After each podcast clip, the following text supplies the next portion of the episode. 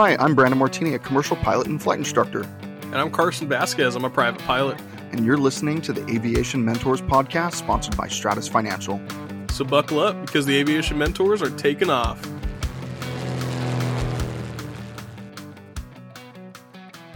So we know a lot of people have had questions about uh, what it's what it kind of takes to overcome on your path from going from zero to hero or uh, being a student pilot all the way going up to commercial pilot, CFI, double I, MEI, uh, so on and so forth.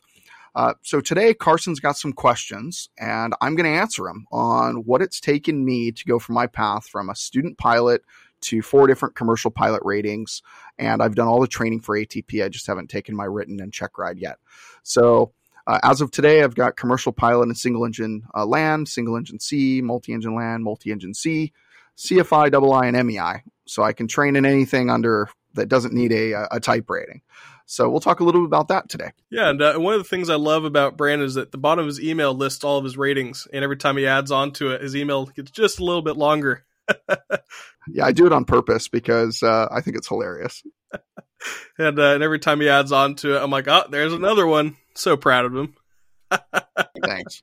So, Brandon, aside from your fear of heights, uh, as a student pilot, what challenges did you uh, did you face and overcome? Um, the biggest one was probably the written test. Um, in not just as being a, a, brand new student pilot, but in every single rating I've I've had to take. Uh, the written tests are just horrible for me. And studying, I was never good in school. I was more a straight C and sometimes a B student. I was never that straight A student. Uh, I've never been good with school except for maybe in elementary school or something a long time ago, but uh, I never liked studying. I never liked school. I never liked any of those things. So it's really funny that uh, I have a lot of experience now in, in aviation schools. Uh, it kind of comes full circle. And uh, in my past life, when I was uh, an insurance adjuster, I did all paperwork and homework for a living. So it's really weird. The stuff that you hated in school, you end up having to do in real life. so that was probably my biggest challenge was was studying. I didn't know how to study uh, because I think in in school they don't teach you necessarily how to study. Um, they just teach you how to I don't know pass a test or do your homework, and uh, so I had a real trouble with studying. And uh, because of that, I think I got a 71 on my private pilot written. Um, guess what? It didn't matter. A pass was a pass. Um, so just like if you take your check ride, a pass is a pass. No one's going to ever ask you in an interview, oh, did you get a 95 on your written? That's just not going to happen. So I would say that that was my my biggest challenge I ever had to overcome. And uh, and I can speak to that. Just you know, as a student pilot once, so I'm a private pilot now. I don't have all the ratings Brandon does, but I've had those too. And when I was a student pilot, um, I got really in my head about taking the written exam, and it just it psyched me out. I, I was afraid to, to do poorly on it and to pay money to do poorly on it. Um, it actually convinced me to uh, just study more and, and study harder and really just learn what kind of worked for me because like you said in school it's not something they taught you. But when it comes to this it's something you have to learn. You have to learn how to study for yourself. Uh, especially if you're on this path from zero to hero you're going to be doing these written exams six seven times. So you might as well put in the effort to see what works for you early on. 100% and brandon once you got your private pilot license everyone calls it the license to learn. Uh, i know you've called it that to me a couple times. And what did you what did you learn as a private pilot? What what did you start learning and what did you overcome on your way to instrument? Yeah, when I got my private pilot certificate, and it is called a certificate and a license for all those those smart Alex that that say, "Hey, it's not a license." FAA calls it both. So just to clear that up, you can go on their website and you can see it. Uh, but lessons I've learned, I've learned a whole lot of lessons. I've learned about what real weather looks like across the U.S. On my first trip to Oshkosh back in uh, 2015 or 16, um, I learned all sorts of things like that. Um, I learned what it's like to go to an airport that's unfamiliar, how to look for an airport and find it in the middle of nowhere or in the middle of a big city. Those are all all challenges that are that you don't really think about as a private pilot because when you're learning to become a private pilot, you go out and you go from point A to point B, either your local airport or the planned cross country that you've probably already went with your CFI once or twice before. So getting out in the real world and and finding out these things about yourself and then also what your limitations are. I mean, your personal limitations on a as a brand new private are probably fairly limiting. Um, and I know Carson's limitations are probably a lot different than mine on on where I would go and what I would do and what my visibility would be. I mean, I'm okay with flying IFR or flying um, VFR minimums, but I can't speak for Carson, but I'm assuming you probably wouldn't fly VFR minimums because, to be honest, you can't see. So um, I've I've learned a lot of things like that, and uh, that's kind of what I've done with my license to learn. Yeah, I think uh, both myself and the FAA are not okay with me flying uh, anything around VFR minimums. and no, legally you can fly VFR minimums, but nothing less than that, obviously. nothing less. No, it's, it's, too close for my comfort for sure. Uh, which is actually why I'm working on my instrument rating. And speaking of, what hurdles did you overcome or, or face that I can expect in my training? And a lot of people work on their instrument face. Well, I failed that uh, written twice. Uh, so I talked about my difficulties with writtens. Uh, that was a big difficulty.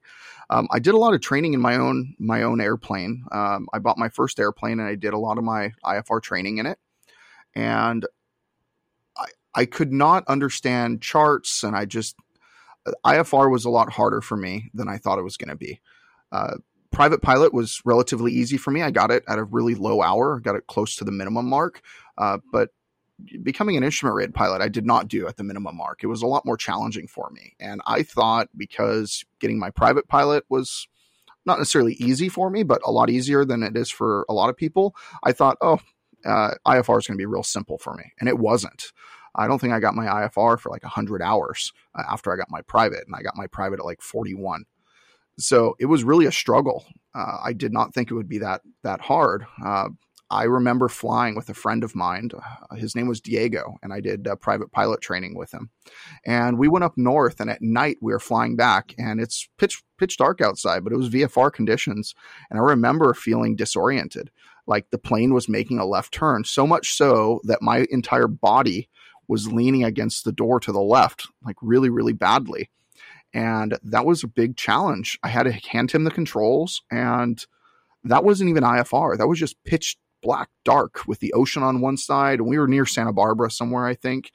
And that was kind of a big eye-opening lesson for me. And since then, I've learned to to deal with with those fake uh, I don't know what you'd call them, but but different thoughts in your head or or responding to how your body is is coping with the environment that you're in. So those have been some challenges with with getting my IFR rating and and I'm really happy that it's I've gotten it. And I prefer not to fly hard IFR because I don't fly a lot of it in Southern California, uh, but I can fly IFR and I am current and capable. But uh, flying in clouds where you can't see anything is not my favorite thing to do, but I have no problem doing it if I have. To. Yeah, uh, I was flying with one of my instructors, and we took off out of Palomar and ended up having that same thing over the ocean, nighttime, dark on both sides. Uh, you know how it is coming out of Palomar at night, and it's, it's, a little bit yeah, oh, not, nothing. And uh, I, I, started. He said, "Okay, give me a give me a slight right turn. You know, just go parallel with the with the beach." And so I started flying, and uh, sure enough, he let me just keep turning and turning and turning. And he just started tapping on tapping on my instruments. So he started tapping on like three different ones, and I was like, "What's going on?" He's like, "You're losing altitude. You're turning way too far to the right." He's like, "You're." He's like, "You're climbing, descending all over." And that's kind of what made me start working on my instrument um, realizing that I want to be able to to fly a little bit better and improve myself. And uh, a lot of people want to improve themselves even beyond instrument. And I think a lot of people stop when they fly for a hobby. They usually stop around instrument before commercial. So, what was your drive to go to commercial, and what did you learn from it? My drive to go to commercial was actually everyone told me that my insurance rate on my airplane would go down if I had a commercial rating. Uh, I don't remember if it actually did, to be honest. Uh, but that was my whole motivation. I was like, I want to get my commercial because I think my insurance rate will go down on my one airplane that I own. Um, and my rate in retrospect was actually pretty low. I think it was only like $800 a year. Uh, it's quite a bit more nowadays, but uh, because rates have just gone up. But that was my initial reason. That's why I wanted to go to commercial. And I do have my son Austin, and I told myself eventually when he gets older, maybe I'll get my CFI that way I can train him and he can have a logbook. And if he enjoys flying, like later on in life, he'll be able to have hours and, and he could finish his ratings a little earlier. Maybe he can be uh, like our friend Matt, who, who got his ATP at 21. So anything's possible. And, uh, and I just decided I would go for it. And I enjoy flying. I had all the required hours at that point. I didn't go really fast to get my commercial. I just I went slow and steady. Whenever I get there, I get there. And once I got there, I said, okay, I, will go do my training for the commercial rating, and and uh, and I passed it. But during that check ride, it's a kind of a funny story. Um, I have a Lightspeed Tango headset, which I've now given to Austin. And the Lightspeed Tango is a wireless headset, and, and, it came out maybe five years ago or so. And I was one of the first people that got it. I was super excited because I hate cords in cockpits and I hate cockpit clutter. So I got this Lightspeed Tango, and I'm normally really good about charging its batteries. Uh, but for some reason, I did not charge the batteries, or the battery didn't charge the night before on the when I put it on, and my headset died while I was in the run up area about to take off on my commercial check ride. And it was a nightmare. And I had to tell the, the DP, hold on for a second. My headset died. And I had this little cable that basically makes it a non ANR headset and makes it like the worst headset you've ever heard. Uh, so I did my entire commercial check ride, barely able to hear ATC, barely able to hear my DPE, and just hearing loud engine noise out of an Arrow. It was horrible. Now, luckily, people can don't even have to do it in a complex airplane anymore. I had to. It's okay. The radio went out on my private pilot check ride the first time around, so that's funny. that wasn't fixable with the cord. No, it wasn't fixable with the cord. That's hilarious. um, and a lot of people after commercial, they you know they want to do something. There's there's a couple different routes they can go, and a pretty common one is go into CFI. And I feel like being around flight training so much, I, I've realized what a big accomplishment is to become a CFI and what a big change that CFIs see in themselves over the course of their teaching. Uh, so, what did you struggle with with becoming a CFI as a CFI, and how do you think that your teaching has changed over the years of you being a CFI? Yeah, I would say that becoming a CFI was really difficult for me. Uh, as I said earlier, I'm not good at studying. Uh, to become a CFI, you have to kind of know a, a, little bit about everything and a lot of bit about some things uh, which I knew a, a, little bit about almost everything, but I mean aerodynamics and and things like that kind of threw me for a loop, and it was it was challenging. So I didn't know how to study. I tried doing online ground schools. I tried doing in person stuff. I tried all sorts of stuff like that. But I found out the only thing that would work for me is if I I did I went a very unorthodox way to get my CFI because I know how my brain works, and if I don't just look at everything and read everything and kind of skim through every piece of information I can possibly get my hands on. And anything I don't know anything about, I just I read more in depth. So I literally took every single ASA book I could find. I mean, the the Pilot's Handbook of Aeronautical Knowledge, the PHAK, uh, the Airplane Flying Handbook, the every single aviation weather book, you name it. I took it. I I also took an entire FAR-AIM. Um, all the books. I took every single one and I literally read or skimmed, depending on what it was, every single page of every book. Uh, and it took me about 45 days, and I was really into it. Every day, I would spend like an hour every day just reading and studying. And then I would do some stuff with different CFI friends of mine, and I would talk to them and and see what curveball questions they can give me or or curveballs that they've gotten themselves in the past. And that's how I ended up studying for my CFI. Uh, after I became a CFI, uh, I learned a lot about myself. I learned a lot about patience. I learned a lot about teaching. Um, I learned that I absolutely had no idea what I was doing. Uh, the first hour that I was teaching as a CFI, really knew nothing. Uh, I thought, oh, it's easy. You just show somebody how to do something. No, you have to get into the psychology of a student and think about like what's motivating them to do this and how do I get them past this hurdle uh, that they may be having to overcome and when do I have to trust my instincts on when somebody's ready to solo or do a solo cross country or things like that. It's it was a real challenge for me. Now it's a little bit easier, but it's still challenging with some students. And but it's fun and it's rewarding seeing seeing people grow up into into different phases of a pilot and you learn over time on how to teach certain students with certain personalities in a certain way, which I had no idea that that was even a thing before I became a CFI. I mean, it's just not something you need to know. Yeah, that, that's one of the crazy things. Um, when I you know started studying what goes into a CFI, you know, I'm not I'm not there yet, but I was going into you know what they have to do to become one, and I realized that you know my mom's a teacher. She's been a teacher for like 20 years, and you're making someone who just wants to fly into someone who's teaching other people how to fly and, and allowing them to fly on their own and being able to do all these endorsements and it, it's just so complicated and there's so much that goes into it And I think that when I met you, you were just earning your uh, your CFII, your instrument instructor, and you were working on that. How did that compare to earning your CFI? Yeah, so in between my CFI and double, I actually went kind of unorthodox route as I, I got my MEI, my multi-engine instructor rating, uh, because I fly a lot of multi-engine airplanes. So I figured that would just kind of open up the world a little bit more. Uh, so I did that first, and that was a lot of fun. I really like multi-engine aerodynamics. It's probably my favorite thing to teach, um, rather than teaching landings or something like that. Multi-engine aerodynamics is just fun. Uh, plus, you get an extra engine. Plus, it's really, really fun. And I did this to Carson one time. Uh, I turned off an engine uh, midair, uh, and seeing a student's face the first time when you turn off a motor in the in the sky, uh, while teaching them how to fly on one engine is absolutely exhilarating for the flight instructor. So, how did you like that the first time I did it? I was terrified. I've I've only flown a plane with one engine before that, and that was the first time I've ever been a multi-engine. And he said, "Okay, just just trust me." And I said, "Okay, absolutely trust you. obviously, you're you're my instructor. I trust you." Um, and then for about two minutes, I did not trust this man at all. I was like, "He just turned off the engine. It went Where to go?" I was freaking out. I, I had a really, I had a really, yeah. I had a really similar similar process when my instructor uh, his name was Andy at a Chino airport. He turned off uh, turned off the motor with me in the airplane, and I said, "Are you sure we actually have to do this? Like, is this required, or can we just do simulated? Like, this can't be required. The FAA can't want us to actually turn off an engine in the air, right?" He was like, "Nope, they want us to." I said, "Okay, let's do it." And now, now it's my favorite thing to do. It's absolutely exhilarating. But, uh, but yeah, I was like, we, I was like, we could just power it back, right? We could, we have to turn it off, and no, no, off. off. and feathered. So and feathered, and yeah. Feathered but yeah, when we did meet, I think I was yeah. getting my CFII. Um, it took me a little while because you have to take another written for that, and uh, multi-engine I didn't have to take a written, so I was all about that. No writtens was perfect for me. Uh, so I did get my CFII after I got my written done, and uh, that check ride was.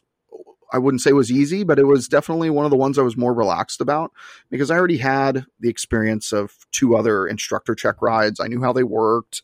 Um, I knew how to fly instrument pretty well it was a little, and I knew how to teach. So it was a lot more relaxing, I think, than the other ones.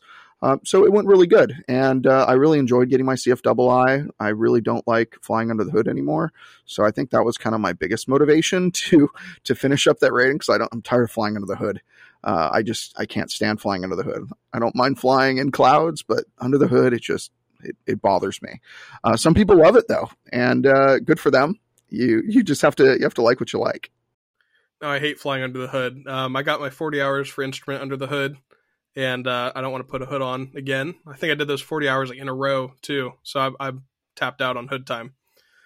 And um, I did the same thing um, when I was doing my my instrument rating too. I just I went all out on getting all those those that hood time and cross country hood time where I didn't even look outside for 40 or 50 hours. It was a nightmare. Yeah, I had, to, I had to take a fun flight, and uh, I think I took my mom and sister over to Disneyland, and we went flew around there just because I wanted to see the ground again.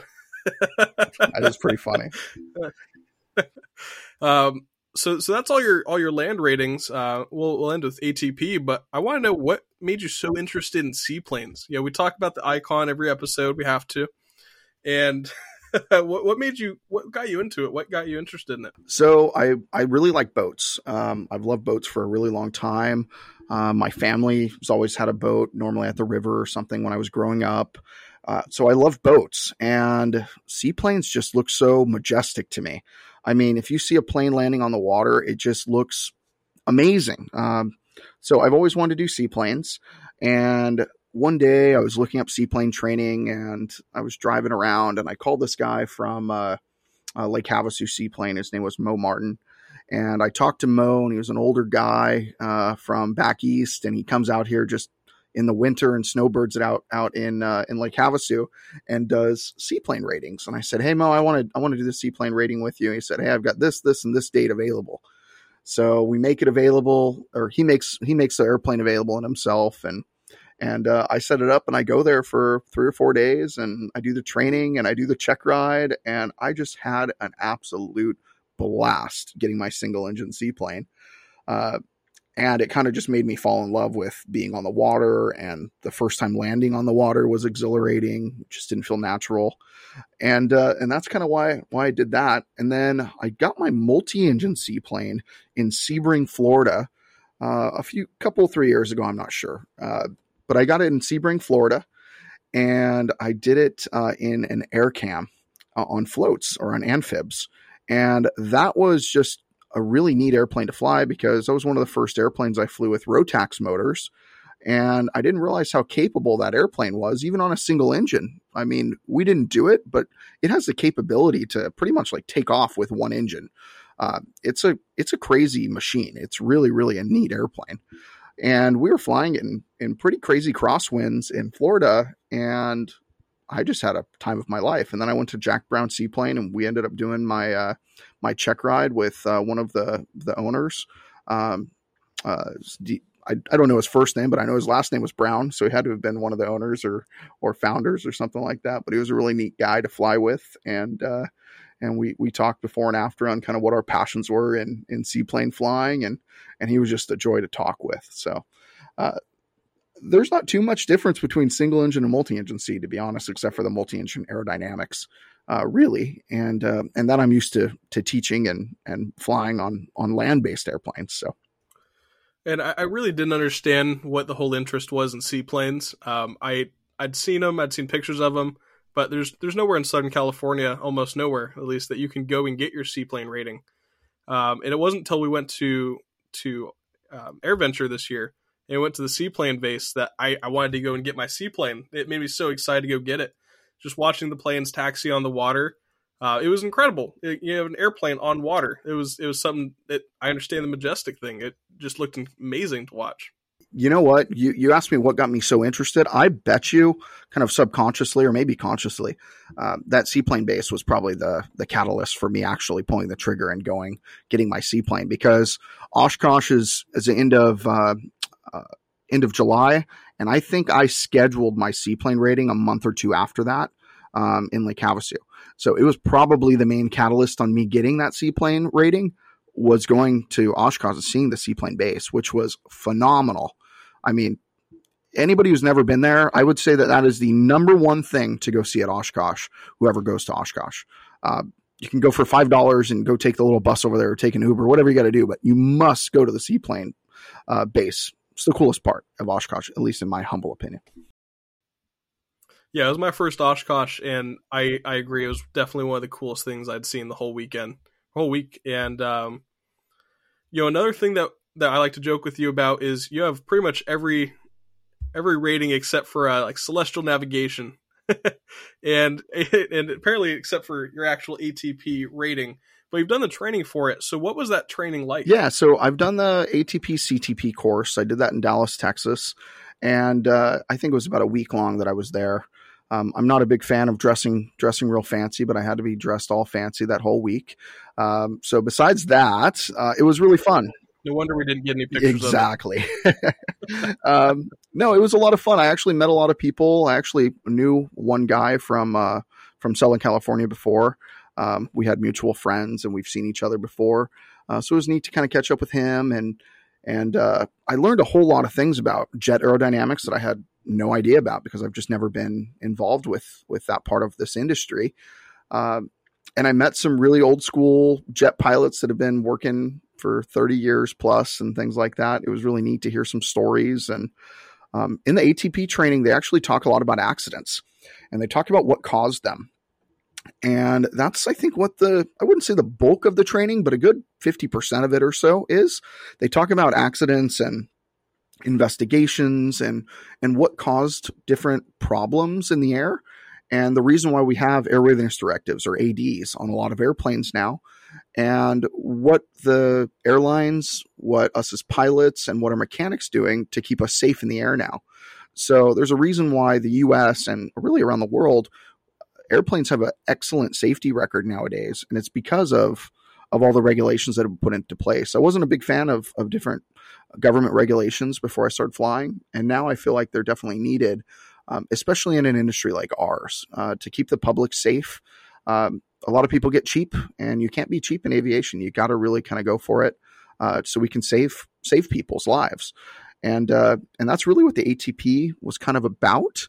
Um, besides that, just kind of we were also in a hub where where pilots from all over the world come in Dallas, and they go over to uh, to Dallas to do simulator training for recurrent training, similar to what um, our friend Matt was doing for his ATP. Uh, but they do that for recurrent training and even new hire training. And they go to all these different simulators for 737s and uh, Airbus A321, stuff like that. So I was just getting to meet a lot of the pilots in in just kind of the restaurant next door. We would sit at the the bar area and we'd just be sharing stories and having a great time just uh, just kind of talking with fellow pilots that are from all over the world. So that was a lot of fun too. And then I'd be reminisced if I wouldn't talk about doing the simulator training. I've never flown a a full motion $30 million simulator before. And I flew an Airbus A321 and I flew a uh, 737 sim and a CRJ sim. And those were a blast to fly. I flew them in the pilot seat and the co pilot seat. And it, it really feels real. I mean, you're in there, everything's fairly realistic. Uh, the cockpit's identical. I mean, down to where the cup holder and the uh, goes in the airplane. I mean, it's realistic. And that was just a blast because it was probably the most challenging part too, because my sim partner, uh, he's flown bigger airplanes before and he's used to more CRM with, with call outs and, and talking about rotation speeds. And, and I wasn't used to that because I fly all GA stuff. So I wasn't used to those call outs and he was. So he would just be waiting for me on a call out before he would, he would rotate. I wouldn't say V1 at the right time, things like that. And it was, it was challenging and a little bit frustrating to be honest because I'm used to the guy that knows a whole lot about a lot of things and I knew nothing about flying a CRJ or a 321 or a 73. So it was it was challenging but a lot of fun and uh, now that I'm done with that ATP training um, all I have to do is I have to pass this written which I've been working on slowly but surely for the past few months and uh, and then I will take a check ride in in one of the multi-engine planes but uh, it's been a lot of fun you know, I think I'll just do what you did for my private and schedule it for you, and uh, and just tell you when you're going to go take it. Thanks a lot. and uh, I think one of the things that we we haven't really talked about too much is do you have any other plans? Do you want to go and get a type rating? Go and go and get a jet. What, what, would you like to do? So I actually got the sign off to for my first type rating, uh, which is in a Grumman Albatross that I got to fly, and uh, we'll do an episode on on that whole day one day soon for sure because it was an exhilarating experience. But uh, so I have the sign off. I just have to go. I have to go to the FSDO and uh, and get that uh, get that on my certificate. So I'll do that probably pretty soon so I never really wanted to go get any any bigger ratings, but I think that I want to now. Uh, I want to I want to fly bigger planes just because I want the opportunity. I would love to just fly a Gulfstream at some point. Uh, to be honest, I don't even know if I need the type rating. I just I want to fly that. I I have flown an Eclipse jet before. I don't have the type rating for that, uh, but I've been kind of just in the in the right seat on that and get let me fly it a little bit. So I do like flying faster, more capable airplanes. I just think they'll they make it so I'm still challenged. And in aviation, I feel like if you don't get constantly challenged, um, it kind of dries up a little bit. And and I don't like that. I want to keep on getting challenged. I want to go for the next thing. I want to I want to be constantly learning. And and as an aviator, you need to be constantly learning. And the moment that you're that you stop constantly learning is the moment that uh, that maybe it's not as enjoyable as it once was. And I don't want to lose that passion, so I'm always trying to look for the next thing to go do. And uh, whether it's flying a, a, small seaplane or a big one like that albatross or something like that, it's it's something that I have to continue on. Yeah, I think that's something that's pretty exciting for me. Is I, I have so much room to learn still, and you know, hearing all these people, even the the people that go all the way up to the airlines, and they say, you know, I don't want to forget myself as the little guy. Don't forget the little guys. Uh, they still fly GA, and uh, and and those are the guys that that still want to be be part of remembering why they fly and it all comes back to why we fly. And uh, I'm I'm just excited. I have so much room to learn and so many things to learn. All these licenses to go and get. Um, you know, I have my license to learn. I'm still at the beginning of my whole journey. Yeah, I mean, the license to learn is a real thing, and I tell everybody who's who's working on on learning to fly, and they're kind of they're at a crossroads. Like, oh, it's so hard, and there are going to be times where it's really hard, and you you don't remember what it's like when it was fun, like when you're under the hood during your instrument rating for a whole bunch of hours and it's just kind of monotonous. Uh, but you got to remember it's it is fun, And I wish I can just go back to the days I was flight training because I met so many cool people and friends and and we would study together and go get lunch and just talk about airplanes and flying and what was this experience like and get a group of, of people together and we all took all the airplanes and just went to to go get lunch and go get steak sandwiches in Camarillo and um, that was one of the first times I got to fly IFR with with another pilot. I wasn't even rated, but just things like that. Those are the things you miss in the camaraderie on learning to fly. And I'm sure, and I, you still get that in different aspects of aviation, no matter where you go. And I still get it now. But just then it was just really different. And uh, I do miss that. So everyone who's learning to fly, make sure you enjoy it and really think about it. I know there's a lot of, there's some, some really big, giant pilot mill type flight schools that don't let you really enjoy flight training. Just remember, it is fun. Learn to enjoy it. It should be fun. It should be a blast to do. So that's what we try to try to do, especially with like Stratus Financial's partner schools. All of them have you enjoy flying.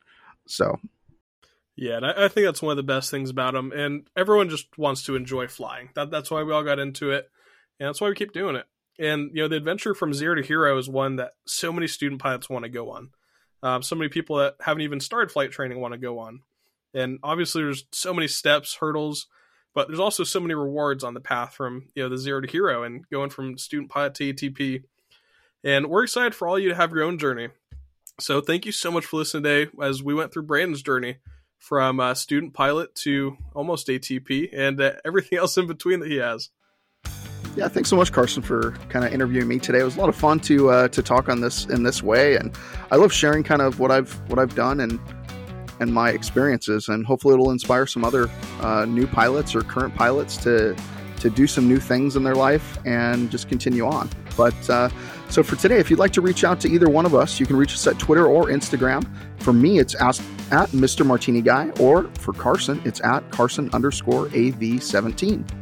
As a wrap up for the day, remember here to guide you in your aviation journey. So fly safe and enjoy the ride. Thanks, guys.